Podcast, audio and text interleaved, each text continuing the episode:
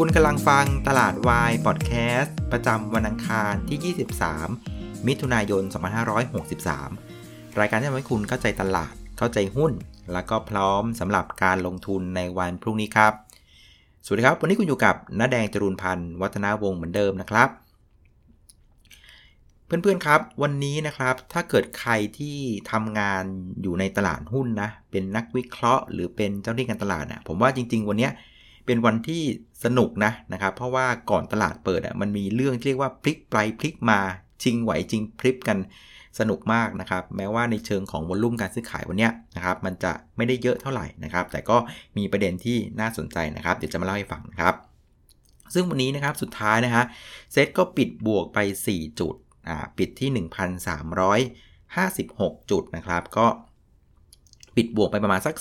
0.3%นะครับ ซึ่งก็เป็นอย่างที่เราเล่าให้ฟังเมื่อวานใช่ครับว่ามันวันเนี้ยมันไม่ค่อยมีประเด็นอะไรเท่าไหร่นะครับ ประเด็นหลักๆเนี่ยมันจะมาในช่วงคืนนี้นะครับ ก็คือตัวเลขของอเมริกานะครับ อันได้แก่ตัวเลขของผู้จัดการฝ่ายจัดซื้อนะครับ หรือ PMI ภาคการผลิตนะครับ ก็จะออกมาคืนนี้ แล้วก็จะมีตัวเลขของยอดขายบ้านใหม่นะครับ ก็จะออกมาคืนนี้เช่นกันที่อเมริกานะครับ ซึ่งเป็นตัวเลขที่ค่อนข้างสำคัญมากในคืนนี้นะครับ เพราะงั้นในช่วงวันนี้ระหว่างวันมันก็ไม่ค่อยมีประเด็นอะไรนะครับ ในเรื่องของการประชุมคอรมอก็ไม่ได้มีประเด็นอะไรที่ตื่นเต้นเท่าไหร่นะครับ งั้นวันนี้มันก็เลยเป็นเหมือนกับตลาดเนี่ยจะค่อนข้างเหงาๆนะครับ คือการบวกขึ้นของเราวันนี้เนี่ยประมาณสัก 0.3%น่ะก็ถือว่าสอดคล้องกับเพื่อนบ้านนะครับ วันนี้เอเชียโดยเฉลี่ยเนี่ยก็ปิดบวกไป 0.35%เช่นกันนะครับส่วนมูลค่าการซื้อขายเนี่ยก็อยู่ที่ 49,101 ล้านบาทนะครับ ก็ ลดลงไปถึง 25%นะครับ มันก็เป็นความช็อกของเมื่อวานแหละนะครับ คือเมื่อวานเนี่ยวอลลุ่มมันทะลักออกมาจากการขายกลุ่มธนาคารใช่ไหมวันนี้นะครับก็เป็นลักษณะของการเรียกว่าเลียแผล มาดูว่าเฝ้าดูว่ากลุ่มธนาคารจะลงต่อหรือเปล่า งั้นสังเกตดูนักลงทุนว่าจะเป็นสถาบันนะครับ ฝรั่งรายย่อยเนี่ยก็เป็นลักษณะการนั่งดูกันนะว่าจะมีการเปิดทุบกลุ่มธนาคารต่อหรือเปล่านะครับ เพราะฉะนั้นวอลลุ่มเนี่ยมันก็เลยเหมือนกับว่านั่งดูซะเยอะนะวอลลุ่มมันก็เลยหายไปนะครับ ซึ่งวันนี้อย่างที่เล่าคือว่าความสนุกของวันนี้เนี่ยจริงๆมันไม่ได้อยู่ที่ช่วงของการเทรดนะนะครับแต่ว่าความสนุกมันอยู่ที่ช่วงของก่อนตลาดเปิดนะครับเพราะว่าก่อนตลาดเปิดเนี่ยปรากฏว่ามันมีข่าวออกมาว่านะครับข้อตกลงการค้านะครับระหว่างจีนกับสหรัฐที่ลงนามกันไว้เมื่อปลายปีที่แล้วนะครับมีข่าวออกมาว่าล่มนะครับว่าทุกอย่างจะเลิกกันแล้วนะครับ มันก็เลยทำให้ตัวของอตัวของดาวโจนส์ฟิวเจอร์นะครับ ซึ่งในตอนเช้าเนี่ยยังบวกกันสวยๆ อยู่เลยนะครับ 200 จุดนะครับ พอข่าวนี้ออกปุ๊บเนี่ยจากบวก 200เนี่ยกลายเป็นลบ 400 เลยนะครับตอนประมาณสัก 9 โมงเศษๆนะครับ ในขณะที่หุ้นในเอเชียนะเมื่อเช้าเนี่ยเปิดบวกกันมาเกาหลีใต้เนี่ยถ้าจะไม่ผิดบวกประมาณสัก 1%นะครับจาก 1%กลายมาเป็นติดลบ เกือบเกือบหนึ่งเปอร์เซนต์เช่นกันนะครับ คือเหมือนกับเหรียญหัวก้อยเลยนะครับ คือเรียกว่าจากหน้ามือเป็นหลังเท้านะครับ ก็ทำให้คนแบบกลัวมากนะครับ ซึ่งความโชคดีของเราคือว่าตลาดเราอะยังไม่เปิดไง แต่ข่าวนี้มาแล้วนะคนก็ก็เริ่มตกตกใจกันนะครับแต่อย่างไรก็ดีเนี่ยพอข่าวนี้ออกมาเนี่ยประมาณไม่เกินครึ่งชั่วโมงนะครับ ปรากฏว่า ที่ปรึกษาทางด้านเศรษฐกิจของอเมริกานะ คือคุณคุดโลนะครับ ก็ออกมาแก้ข่าวทันทีว่า เฮ้ยเอ้ยไม่ไม่เลิกนะ ทุกอย่างยังถือว่าตามสัญญาอยู่นะครับ ทั้ง 2 ประเทศก็ยังคงพยายามที่จะปฏิบัติตามสัญญาที่คุยกันไว้นะครับ พอแกออกมาปฏิเสธแบบนี้ปุ๊บเนี่ยปรากฏว่าตลาดหุ้นก็เด้งกันขึ้นมาทันทีเลยนะครับ ดาวโจนส์เนี่ยนะครับจากติดลบ 400 จุดนะ ก็ กลับมาบวกได้ 40 จุดนะครับสำหรับดาวโจนส์ฟิวเจอร์นะครับ เช่นเดียวกับตัวของตลาดหุ้นในเอเชียก็กลับมาบวกกันได้คนละเล็กคนละน้อยนะครับ ซึ่งถ้าเกิดว่าถามว่านะครับประเด็นนี้เนี่ยนะใครที่ควรจะต้องตกใจที่สุดนะ่ะคำตอบคือไม่ใช่นักลงทุนนะอ่าแม้ว่านักลงทุนไทยจะจะขนหัวลุกกันมากว่าตลาดหุ้นจะพังหรือเปล่า แต่จริง ๆ แล้วคนที่กลัวที่สุดกับข่าวนี้ก็คือมิสเตอร์ทรัมป์นี่แหละฮะเพราะวันนี้นะอย่างที่เล่าให้ฟังเมื่อวานนะครับตัวของคะแนนนะครับโพนะครับ การเลือกตั้งประธานาธิบดีของของสหรัฐอเมริกาในปลายปีนี้เนี่ย ตอนนี้คุณทัมเนี่ยนะครับตามตัวของคุณโจไบเดนอยู่ประมาณสัก 8.8%เซซะว่า 9 กลมๆ นะครับ เพราะฉะนั้นถ้าเกิดว่าข่าวนี้มันเป็นจริงปั๊บเนี่ยนะครับ แปลว่าข้อตกลงของจีนกับสหรัฐมันพังไง มันยิ่งทำให้การสั่งซื้อสินค้าเกษตรจากจีนนะครับที่จะซื้อที่สหรัฐเนี่ย มันก็จะจบลงหายไป แปลว่าคะแนนของทรัมป์เนี่ย ก็จะยิ่งพังนึกออกไหมเพราะฉะนั้นคนที่ตกใจกับข่าวนี้ที่สุดอะก็คือตัวคุณทั้มเองนี่แหละนะครับ เพราะงั้นการที่เราเห็นตัวของที่ปรึกษาด้านเศรษฐกิจของคุณทรัมคุณคุดโลออกมาปฏิเสธ คุณทรัมเองก็รีบออกมาปฏิเสธเนี่ยนะครับ อันนี้ผมว่ามันเป็นการสะท้อนให้เห็นเลยว่า พวกเราเนี่ยนะครับสามารถที่จะลืมเรื่องของเทรดวอรรอบ2เนี่ยไปได้เลย คุณทำไม่ยอมให้เกิดแน่นอนมันคุณทำนะ่ะรู้ว่าถ้ามันเกิดความขัดแย้งกันระหว่างจีนกับสหรัฐต่อในเรื่องของการค้าเนี่ยมันยิ่งทำให้คะแนนเขาเนี่ยมันยิ่งพังนึกออกไหมเพราะฉะนั้นเรื่องนี้นะครับมันก็เป็นทำให้เราสามารถตีกันได้ว่าจากวันนี้นะครับจนถึงนะครับประมาณสักเลือกตั้งเดือนพฤศจิกายนะครับ เรื่องของสงครามการค้าจีนสหรัฐเนี่ยเรียกว่าลืมไปได้เลย ยังไงคุณทำไม่ยอมให้เกิดแน่นอน ถ้ายิ่งเกิดปุ๊บเนี่ยคะแนนเขายิ่งเสียนะครับเพราะฉะนั้นเรื่องนี้นะครับผมว่า เราก็สามารถสบายใจได้ประมาณหนึ่งนะครับ คราวนี้พอแกแก้ข่าวปุ๊บนะครับ เราก็มีเวลาใช่ไหมแกแก้แก้ข่าวกันตอนประมาณสัก9โมงเกือบจะครึ่งนะครับ งั้นพอตลาดพรีมาร์เก็ตปุ๊บทุกอย่างก็กลับสู่ภาวะปกตินะครับ ก็ทุกอย่างก็กลับมา เป็นภาพที่เด้งได้นะครับหลังจากเมื่อวานเนี่ยกลุ่มธนาคารเราพาตลาดหุ้นลงมา19 จุดใช่ไหมเมื่อวานนะครับเมื่อเมื่อเช้าเนี่ยนะครับพอเปิดมามันก็เป็นภาพของการเด้งของกลุ่มธนาคารนะครับแต่สังเกตดูนะคือเด้งกันไปไม่ได้ไกลนะครับเด้งกันได้ประมาณสัก 3-4 ช่องเท่านั้นเองนะครับเพราะต้องไม่ลืมว่านะครับสิ่งที่กลุ่มธนาคารประสบพบเจอในรอบเนี่ยนะครับมันไม่ใช่เป็นเรื่องระยะสั้นๆไงมันเป็นเรื่องที่เรียกว่า structural change คือการทำมาหากินเนี่ยมันเปลี่ยนไปอย่างมีนัยสำคัญนะครับ ซึ่งนะครับเขาก็บอกว่าหลังจากนี้ไปนะสิ่งที่เราจะเห็นในกลุ่มธนาคารคือ อัตรากำไรหรือ net interest margin นะครับมันจะปรับตัวลงนะครับ อันที่ 2 คือเรื่องของ NPL เองนะครับ วันนี้นะครับเราก็ยังไม่เห็นภาพ NPL ที่แท้จริง เพราะว่ารัฐบาลแบงก์ชาติเขาเวฟให้ไม่ต้องบันทึกตัวเรื่องของลูกหนี้นะครับในช่วงของ 6 เดือนนี้นะเรื่องของหนี้เสียนะเพราะหนี้เสียมันจะโผล่จริงๆอะประมาณช่วงของปลายปีนะครับแล้วก็อันที่ 2 คือถ้าเกิดเราเห็นตัวของ loan growth นะครับการปล่อยสินเชื่อที่เพิ่มขึ้นในช่วงของไตรมาสเนี้ยมันก็ไม่ได้เป็น loan growth เป็นภาพปกติไง คือมันเป็นโลนโกรธที่เกิดจากคนที่เรียกว่าจะเจ๊งแล้วนะ่ะก็มาขอซอฟโลนมาขอเงินกู้ดอกเบี้ยต่ำๆเพื่อมา เรียกว่าเอามาหมุนเวียนในธุรกิจที่มันกำลังประสบปัญหา เพราะฉะนั้นภาพของ s ั c u l a r chain ที่ net interest margin อยู่ในระดับต่ำ NPL กำลังจะบวมระเบิดนะครับโลนโกรธที่โตก็เป็นโลนที่เป็นเรียกว่าแทบจะไม่มีกำไรนะครับ เพราะฉะนั้นภาพใหญ่ ๆ แบบเนี้ยนะครับมันก็เลยทำให้การเด้งของกลุ่มธนาคารอะมันเลยกลายเป็นแค่ เด้งเพียงได้แค่ 3-4 ช่องนะครับมันไม่ได้เป็นการเด้งเพื่อกลับไปอยู่ที่เดิมนะฮะยิ่งไปกว่านั้นเองนะครับแบงก์ชาติก็มาเรียกว่าตีหัวว่าห้ามปันผลระหว่างการอีกนะครับเพราะฉะนั้นภาพระยะกลางถึงยาวของกลุ่มธนาคารอะ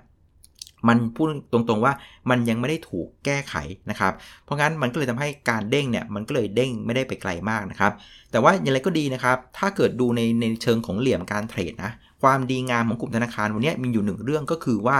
แรงขายอะ ดูเหมือนมันจะหมดแล้วนะครับ ซึ่งปรากฏว่าพอไปดูตัวของธนาคารใหญ่ๆนะมันก็เป็นภาพในลักษณะนี้เลยนะครับ คือธนาคารกสิกรไทย เมื่อวานตอนที่ลงมาแรงๆนะครับอ่าวอลุ่มการซื้อขายอยู่ที่ 5,000 ล้านบาท วันนี้นะครับเด้งมาเบาๆ ติดลบอะไรอย่างนี้นะฮะ แทบจะไม่ออกข้างเนี่ยนะฮะ มูลค่าการซื้อขายเหลืออยู่ 3,000 เห็นไหมก็ลงมาประมาณสักเกือบครึ่งหนึ่ง เช่นเดียวกับธนาคารกรุงเทพนะครับ เมื่อวานเนี่ยลงหนักเลย8%นะครับ เมื่อวานซื้อขายกัน 4,000 ล้าน วันนี้ นะฮะมูลค่าการซื้อขายอยู่เพียงแค่ 1,350 ล้านอ่าเพราะฉะนั้นนะครับถ้าเกิดว่าเมื่อวานนะลองนึกภาพนะเห็นหุ้นลงแรงๆนะครับแล้ววันนี้มันไม่ลงต่อมันเริ่มออกข้างนะครับแล้วก็มูลค่าการซื้อขายเนี่ยลดลงอย่างมีนัยสำคัญเกินครึ่งเนี้ยนะอันนี้มันพอจะตีความได้เลยว่าแรงขายเนี่ยน่าจะใกล้หมดละนะครับแต่อย่างที่บอกคือจะให้มันกลับไปเลยไหมนะครับผมก็มองว่า อาจจะกลับค่อนข้างยาก เพราะว่าการที่มันปรับตัวลงมารอบนี้มันไม่ได้เป็นเรื่องของการตกใจในระยะสั้นนะครับ แต่ว่ามันเป็นเรื่องของ structural change ในการทำมาหากินที่มันจะเปลี่ยนไปในระยะกลางเลยนะครับ เพราะฉะนั้นอาจจะบอกได้ว่าสำหรับสายการเทรดนะ ผมว่ายังมีเวลาเฝ้าอีกสักพักหนึ่งนะครับ ไม่ต้องรีบนะครับจะสามารถตามได้นะครับ คราวนี้ส่วนระหว่างวันนะครับช่วงบ่ายๆก็มีผลประชุมคลมออกมานะครับ ซึ่งอย่างที่บอกคือมันไม่ได้มีเรื่องอะไรใหญ่มากมายนักนะครับแต่ประเด็นที่พูดกันเยอะนะครับ ก็คือเรื่องของการให้วันหยุดนะครับ สุดท้ายนะครับก็คลมอก็อนุมัติออกมาวันหยุดบ้านเรานะครับ ก็จะเพิ่มอีกนะครับอของเดิมคืออาสาเลิกหาบูชากับวันเข้าวันษาเนี่ยมันไปตรงกับวันที่ 4 แล้วก็วันที่ 5 เดือนกรกฎาคม ซึ่งนะครับมันชนกับเสาร์อาทิตย์นะครับ เพราะงั้นเขาก็เลยมีการเรียกว่าหยุดชดเชยให้นะครับ ให้ประชาชนอีกก็คือวันที่ 6 แล้วก็วันที่7เพราะฉะนั้นเนี่ยประชาชนก็จะได้หยุด 4 วันเต็มเลย เสาร์อาทิตย์ก็คือ 4 5 6 7 ก็คืออังอาจันกับอังคารนะครับ แต่ว่าอย่างไรก็ดีนะไอเรื่องของการชดเชยของเดือนอเมษาที่เป็นเรื่องของสงกรานนะครับ ก็ยังยังไม่ได้เอามาพิจารณานะครับ ส่วนในเชิงของตลาดหุ้นนะครับ ถามว่าวันที่ 7 ต้องมาเทรดไหมคำตอบคือไม่นะ ปรากฏว่าแบงก์ชาติก็ยืนยันมาว่าวันที่7เนี่ย วันอังคารเนี่ยให้มาทำงานกันเหมือนเดิมนะครับ ตลาดหุ้นเนี่ยให้หยุดวันเดียวก็คือวันที่ 6 นะครับ เพราะฉะนั้นวันจันทร์ที่ 6 กรกฎาคมก็จะไม่มีการเทรด เพราะงั้นตลาดหุ้นก็ได้หยุดเสาร์อาทิตย์จันทร์หยุด 3 วันนะ ส่วนประชาชนได้หยุด 4 วันก็คือ 4 5 6 7 นะครับ คราวนี้อย่างที่บอกคือว่าประเด็นเรื่องของวันหยุดสงการนะครับ ก็ยังไม่ได้เอามาถูกใช้ในรอบนี้นะครับ ผมก็มองว่า แสดงว่าคอรมอเนี่ยก็ทำตัวเหมือนกรงงนะ คือกรงงเองก็มีเรียกว่ากระสุนเรื่องของการลดดอกเบี้ยไว้ในกระเป๋าหน่อยหนึ่งนะครับคอรมอเองก็มีเหมือนกันนะครับเอาวันหยุดใส่ไว้ในกระเป๋านะครับก็คงจะต้องรอดูก่อนว่าเศรษฐกิจมันฟื้นไม่ฟื้นไงหรือเปล่านะครับคือใจหนึ่งผมก็เข้าใจนะคือว่าถ้าเกิดว่าให้หยุดยาวมากเกินไปเนี่ยนะครับเศรษฐกิจมันก็หยุดนึกออกไหมแต่ถ้าเกิดหยุดสั้นเกินไปคนก็ไม่ได้ไปเที่ยวนะครับเพราะฉะนั้นผมว่าคอรมอคงจะเก็บเอาวันหยุดที่ว่าจะชดเชยสงการอะ ใส่ไว้ในกระเป๋าไว้ก่อนเอาเป็นกระสุนกันเหนียว เดี๋ยวลองดูว่าภาพเศรษฐกิจมันเป็นยังไงก่อนนะครับ ถ้าโมเมนตัมของการท่องเที่ยวมันดีจริงเนี่ยก็อาจจะหยิบตัวเนี้ยมาใช้อีกทีหนึ่งนะครับเพราะฉะนั้นคอรมอเองก็หรือว่าเป็นการเฝ้าดูภาพของเศรษฐกิจก่อนว่า มันจะตอบรับยังไงกันบ้างนะครับ คราวนี้มาดูตัวหุ้นกันบ้างนะครับ หุ้น 3 ตัวหลักที่พยุงตลาดบวกในวันนี้นะครับ ก็จะมีตัวของปตทนะบวกมาครึ่งเปอร์เซ็นต์ CPN บวกมา 2%ธนาคารไทยพาณิชย์ก็บวกมาแค่ 1.7%เห็นไหมก็เป็นภาพในลักษณะของการเด้งเบาๆนะครับ แต่จะมีอยู่ตัวหนึ่งที่เป็นไซส์เล็กๆหน่อย แล้วก็ดูโอ้โหวือหวามากกว่านี้นะครับก็คือตัวของ JMT นะครับก็บวกมาถึง8%เลยทีเดียวนะครับ คนก็งงว่า เอ๊ะ ทำไมพวกสถาบันการเงินเขาลงกันขี้หดตดหายเนี่ยแต่ทำไม JMT เนี่ยโอ้โหมันเฟี้ยวเหลือเกินนะครับไม่ลงแล้วแถมขึ้นอีกต่างหากนะครับก็ประเด็นมันอยู่ที่ว่านะครับคือ JMT เนี่ยเขาทำธุรกิจเกี่ยวกับเรื่องของการทวงหนี้นะครับเพราะฉะนั้นเขาเนี่ยนี่ก็ไปวุ่นวายอยู่กับที่เรียกว่า bad debt ก็คือหนี้เสียนะครับแต่ว่ารอบเนี้ยนะครับสิ่งที่แบงก์ชาติเขามาดูแลเนี่ยเขามาดูแล good debt ก็คือหนี้ดีที่มันกำลังจะเสียนะครับ คือธนาคารแห่งประเทศไทยเนี่ยไอเดียสำคัญคือไม่อยากให้เกิด NPL นะครับ ก็พยายามประคองผู้ประกอบการประคองประชาชนต่างๆนะครับในเรื่องของการช่วยกันลดดอกเบี้ย ช่วยกันผ่อนผันการคืนเงินต้น คือไม่อยากให้เกิด NPL ในระบบเยอะ เพราะฉะนั้นสิ่งที่แบงก์ชาติเข้ามายุ่งเนี่ยมายุ่งกับกลุ่มไฟแนนซ์น่ะก็จะไปยุ่งในลักษณะของการเรื่องลดดอกเบี้ย เรื่องของการชะลอการจ่ายเงินต้นนะสังเกตไหมคือแบงก์ชาติไปยุ่งกับ good debt หมดเลยนะครับคือหนี้ดีนะครับแต่ว่าในฝั่งของหนี้เสียน่ะซึ่ง JMT ทำมาหากินอยู่ในในการซื้อหนี้เสียมาแล้วก็มาไล่เก็บหนี้คืนน่ะ ก็ไม่ได้รับผลกระทบอะไรนะครับเพราะ JMT ก็เรียกว่าอยู่รอดปลอดภัยกับเรื่องนี้นะครับ ในขณะที่อย่างที่บอกคือว่าเรื่องของหนี้เสียเนี่ยที่วันนี้มันซุกอยู่ใต้พรมนะครับ มันจะรอปูดออกมาหลังมาตรการที่แบงก์ชาติเขาเวฟเรื่องของการจ่ายดอกเบี้ยกับเงินต้นเนี่ยมันจะหมดใน 6 เดือนข้างหน้าก็คือประมาณเดือนกันยาเนี่ยตัว NPL ที่แท้จริงเนี่ยเราจะเริ่มเห็นตั้งแต่ไตรมาสสี่เป็นต้นไปนะครับ ซึ่ง ถ้าเกิด NPL เนี่ยวันนี้มันอยู่ประมาณสัก 4%สมมติว่าไตรมาส4เนี่ยมันบวมมาเป็นสัก 14-15%น่ะคนที่จะยิ้มที่สุดอะก็คือ JMT เช่นกันนะครับ เพราะ JMT เนี่ย ธุรกิจง่ายๆของเขาก็คือว่าเอาเงินเนี่ยไปซื้อหนี้เสียราคาถูกๆ จากสถาบันการเงินออกมา แล้วก็ทยอยนะครับปรับโครงสร้างหนี้แล้วก็ไปไล่เก็บหนี้เหล่านี้นะครับ เช่นว่าหนี้เสีย100บาทนะครับจะสามารถซื้อได้ในราคาประมาณสัก 4-5 บาทนะครับ คือซื้อมาแค่ 4-5 บาท สมมุติว่าเก็บเงินได้ 7 บาทเนี่ยนี่ก็กำไรเกือบเท่าตัวแล้วนะครับเพราะฉะนั้นยิ่ง NPL เยอะๆในระบบเนี่ย JMT ยิ่งชอบเพราะว่าอะไรยิ่ง NPL เยอะๆเวลาใครที่จะมาแย่งซื้อหนี้เนี่ยนะครับพอ supply มันมากกว่า demand นึกออกไหมเราก็จะได้ราคานี้ NPL ในราคาที่ยิ่งถูกอีก เพราะฉะนั้น JMT เนี่ยแฮปปี้กับเกมนี้มากนะครับประเด็นที่ 3 ที่ JMT ชอบกับเรื่องนี้ก็คือเรื่องของภาวะดอกเบี้ยนะครับ คือ JMT นะครับไม่ใช่สถาบันการเงินนะครับ ไม่สามารถระดมทุน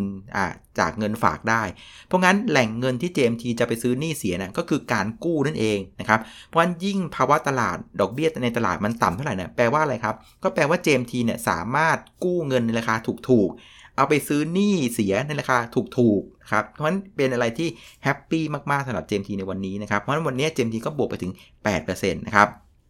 แต่ว่าอย่างไรก็ดีนะ ผมเข้าไปดูใน settrade.com นะครับ วันนี้ JMT เนี่ย ตลาดคาดว่ากำไรปีนี้นะครับ จะโตประมาณ 19%นะครับ วันนี้ JMT เทรดอยู่ที่ PE 24 เท่านะครับ Price to book ratio อยู่ที่ 5 เท่า ราคาเหมาะสมโดยเฉลี่ยจากหลาย ๆ โบรกเกอร์นะ โดยเฉลี่ยตัวนี้อยู่ที่ 21 บาท 50 สตางค์นะครับ วันนี้ GMT เนี่ยปิดอยู่ที่ 23 บาท 70 นะครับ คือทะลุทะลวงทุกสำนักไปแล้วนะครับ เพราะฉะนั้นก็ระมัดระวังนิดนึงคือราคาหุ้นเนี่ยอาจจะต้องยอมรับว่าขึ้นมาร้อนแรงกว่าที่นักวิเคราะห์คาดการณ์ไว้อีกนะครับ ในขณะที่เพื่อนๆเขานะ ขอเปรียบเทียบนิดนึงนะครับ วันนี้สวัสด์เนี่ยเทรดอยู่ที่ PE 18 เท่า เห็นไหมตัวนี้ SAWAD เทรดต่ำกว่าตัวของ JMT แล้วนะครับ เช่นเดียวกับตัวของ Price to Book Ratio นะ JMT 5 เท่าใช่ไหม SAWAD ตัวนี้ลงมาเหลือ 3 เท่าแล้ว ส่วน MTC ที่เป็นพี่ใหญ่นะครับ ก็เช่นกันนะครับ วันนี้ PE อยู่ที่ 24 เท่า พอๆกับ JMT ส่วน Price to Book Ratio ก็อยู่ที่ 5.5 เท่านะครับ ก็จะเห็นว่า JMT เนี่ยก็ขึ้นมาจอที่ตัวของเมืองไทยแคปิตอลเรียบร้อยแล้วนะครับ ดังนั้นนะครับ ใครที่มีหุ้น JMT อยู่ในมือนะ ผมคิดว่าก็น่าจะสามารถ enjoy นะ ลองลองถือกันไปยาวๆได้นะครับ เพราะว่าหุ้นตัวเนี้ยคอนเซปต์ของเขานะ เศรษฐกิจดีนะครับ ก็เก็บหนี้นะครับ เศรษฐกิจไม่ดีนะครับ ก็ไปซื้อหนี้ NPL ราคาถูก จะเห็นว่าไม่ว่าเศรษฐกิจดีหรือเลวนะเขาก็ enjoy ทุกทุกรอบเลยทีเดียวนะครับ คราวนี้พอตลาดปิดปุ๊บนะครับหุ้นที่เกี่ยวกับไฟแนนซ์ก็มีข่าวออกมาตัวหนึ่งน่าสนใจก็คือตัวของสวัสด์นี่แหละครับ ปรากฏว่าสวัสด์นะครับมีการประกาศนะครับจะจ่ายปันผลนะครับ1บาท 40สตางค์นะครับเป็นงวดปีเลยนะครับ จ่ายปันผลไม่พอนะครับก็จะออกวอร์เรนต์2ด้วยนะครับ 25 หุ้นเดิมได้ 1 หุ้นใหม่นะครับ แล้วไอ้วอร์เรนต์2ตัวนี้นะครับ อายุ 5 ปี แล้วก็ตั้งราคาแปลงสภาพไว้สูงลิบเลยนะครับ 100 บาทท่วนนะครับ ที่อัตราแปลงสภาพ 1 ต่อ 1 เท่านะครับ ถามว่ารอบเนี้ยมาแปลกไหม ผมว่าค่อนข้างแปลกนะนะครับพรุ่งนี้เดี๋ยวมาดูว่าตลาดจะตีความยังไงนะเพราะว่าข่าวมันออกมาช่วงตลาดปิดไปแล้วนะครับ อันเรื่องแปลกอันที่ 1 ก็คือว่านะครับ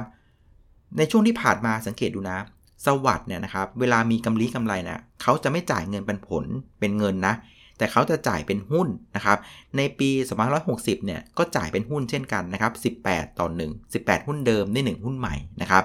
ตอนปี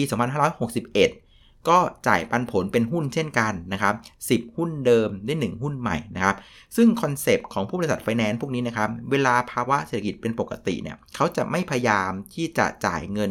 เป็นปันผลออกมานะครับเพราะเขาเอาเงินที่จะจ่ายเนี่ยเอาไปหมุนต่อเอาไปปล่อยเงินกู้ต่อดีกว่า ซึ่งอย่างที่พวกเราทราบกันใช่ไหมไม่ว่าจะเป็นสินเชื่อทะเบียนรถนะครับสินเชื่อ personal loan เนี่ยมันได้ผลตอบแทนสูงมากนะครับ20กว่าเปอร์เซ็นต์28เปอร์เซ็นต์เพราะงั้นเก็บเงินเหล่านี้ไว้ในบริษัทแล้วเเงินตัวเนี้ย ไปปล่อยกู้จะดีกว่า เพราะฉะนั้นเราจึงเห็นว่าในช่วงของภาวะปกติเนี่ยเจ้าบริษัทไฟแนนซ์พวกนี้นะครับ ก็จะนิยมนะครับจ่ายปันผลเป็นหุ้นมากกว่าจ่ายเป็นเงินนะครับ แต่รอบนี้มันแปลกตรงที่ว่าสวัสด์เนี่ยไม่รู้แกแกไม่รู้แกคิดยังไง รอบนี้แกจ่ายเป็นเงินไปเลยนะครับ1บาท 40 แล้วแจกวอลเลนไปด้วยนะครับ25 ต่อ1นะครับซึ่งอันเนี้ยนะครับมันตีความได้หลายแบบมากนะครับ อันที่1นนะผมผมจะลองตีความให้ดูนะ อันที่1เขาอาจจะตีความว่า เศรษฐกิจแบบนี้นะโอ้โหแม่งไม่ไหวว่ะนะครับเอาเงินที่เรามีอยู่เนี่ยนะครับเอาไปปล่อยกู้ต่อ ไม่รู้กลับมาจะได้เป็น NPL หรือเปล่านะครับไม่รู้คุ้มไม่คุ้มหรือเปล่าไม่แน่ใจ เอางี้ละกันจ่ายเงินให้ผู้ถือหุ้นไปเลยดีกว่าน่าน่าจะดีกว่าการที่เอาเงินไปทำธุรกิจ อันนี้อันนี้อันที่1นนะ อันที่ 2 คืออาจจะแบบว่าสวัสด์คงจะเซ็งมากอะคือไม่รู้ว่าเดี๋ยวแบงก์ชาติจะมีมาตรการอะไรมาอีกหรือเปล่า ลดดอกบงดอกเบี้ยนะครับอะไรเงี้ยเพราะงั้นพอคิด คิดไม่ออกเดาใจแบงค์ชาติไม่ออกกวนจังเลยนะครับ ก็เอาเงินออกมาดีกว่าให้ผู้ถือหุ้นนี่แหละแฟร์ที่สุดนะครับซึ่งก็บอกตรงๆนะ ไม่รู้ว่านักลงทุนน่ะจะตีความ action อย่างนี้ของ SAWAD ยังไงชอบหรือไม่ชอบไม่รู้นะ แต่อันนึงที่สังเกตเห็นก็คือว่าก่อนตลาดปิดอะในช่วงบ่ายนะหุ้นอะปรับตัวลงแบบพุ่งลงมานะครับ ลบไปมาสักเกือบเกือบสามเปอร์เซ็นต์มันเหมือนกำลังจะตีความว่า investor น่ะ ไม่น่าจะชอบแบบนี้หรือเปล่า อาจจะชอบว่าเก็บเงินไว้ในบริษัท แล้วเอาเงินไปปล่อยกู้ดีกว่าหรือเปล่า อันนี้ไม่แน่ใจ เพราะงั้นพรุ่งนี้แหละจะเฉลยได้แหละว่า investor จะตีความประเด็นยังไงลองดูกันน่าสนุกนะนะครับ เอาละคราวนี้ลำดับถัดไปก็จะเป็นหุ้นที่กดตลาดกันบ้างนนะครับ วันนี้ก็จะเป็นตัวของ CPF นั้นลบไป 1.5% CPO ลบไป 0.4 นะครับ เมืองไทยแคปิตอลก็ลบไป 2%นะครับแต่มีตัวหนึ่งที่น่าสนใจก็คือตัวของ STA นะครับ สีตรังนะครับ วันนี้ลบไปถึง 4%เลยนะครับ ผมว่าประเด็นไม่น่าจะมีอะไรมากนะครับ น่าจะเป็นประเด็นเรื่องที่ว่า ตอนนี้บริษัทลูกของเขาคือสีตังโกลบนะครับ ก็ STGT เนี่ยนะครับ ก็สรุปราคา IPO แล้วนะครับ อยู่ที่ 34 บาทท่วนนะครับ ก็จะได้เงินจาก IPO ในรอบเนี้ย14,000 ล้านบาท เอาไปขยายกำลังผลิตอะไรก็ว่าไปนะครับ แต่ว่ารอบนี้นะครับ คนที่ถือหุ้นแม่นะครับ STA นะไม่ได้สิทธิ์ในการจองซื้อหุ้น IPO นะอ่า เพราะฉะนั้นมันก็อาจจะเป็นไปได้ว่าวันนี้ที่เราเห็นคุณแม่น่ะปรับตัวลง 4%น่ะก็มีความเป็นไปได้เช่นกันว่าคนที่ถือแม่นะครับพอรู้ว่าไม่ได้สิทธิ์ในการจองซื้อหุ้น IPO นะ ก็ขายหุ้นแม่ แล้วก็เอาเงินเนี่ยนะไปซื้อหุ้นลูก IPO ดีกว่านะครับ ซึ่งการจองหุ้น IPO เนี่ยถ้าจะไม่ผิดตั้งแต่วันที่ 23มิถุนาคือวันนี้จนถึงวันที่ 26 มิถุนานะครับ ก็คิดว่าภายในวันที่ 26เนี่ยแรงขายก็น่าจะหมดละนะครับ คราวนี้ใน ภาพของนักลงทุนกันบ้างนะครับ วันนี้นักทุนสถาบันก็ขายต่อการเป็นวันที่2นะครับ ขายไป 618 ล้านบาทนะครับ รวมๆกันก็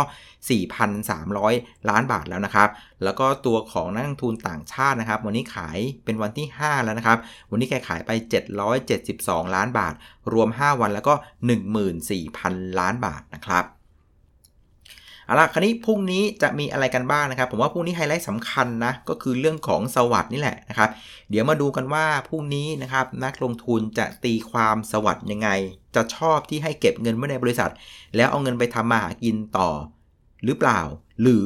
ชอบในลักษณะว่าเฮ้ยเศรษฐกิจแบบนี้ไม่ไหว เอาเงินมาให้ investor เลยดีกว่าจ่ายปันผลมาดีกว่าหรือเปล่า อันนี้ไม่รู้พรุ่งนี้ราคาหุ้นจะเป็นคนให้คำตอบแล้วแหละว่า investor ส่วนใหญ่คิดยังไงนะครับกับ action ของ SAWAD ในรอบนี้นะครับชอบไม่ชอบเดี๋ยวก็รู้นะครับภายในครึ่งชั่วโมงนะนะครับ แล้วก็พรุ่งนี้ก็จะเป็นเรื่องของการตีความนะครับ อย่างที่บอกคือคืนนี้นะครับ ตัวเลขของดัชนีผู้จัดการฝ่ายจัดซื้อเดือนมิถุนายนของภาคการผลิตของอเมริกานะครับ ก็จะประกาศออกมานะครับ เดือนพฤษภาอยู่ที่ 39.8 นะครับ เดือนมิถุนาเนี่ยก็คาดกันว่าจะออกมาที่ 48 ก็เป็นภาพที่ฟื้นตัวขึ้นนะครับ ก็เดี๋ยวรอดูนะครับ ส่วนอีกตัวหนึ่งก็จะเป็นตัวเลขของยอดซื้อบ้านใหม่ในเดือนพฤษภาคมนะครับ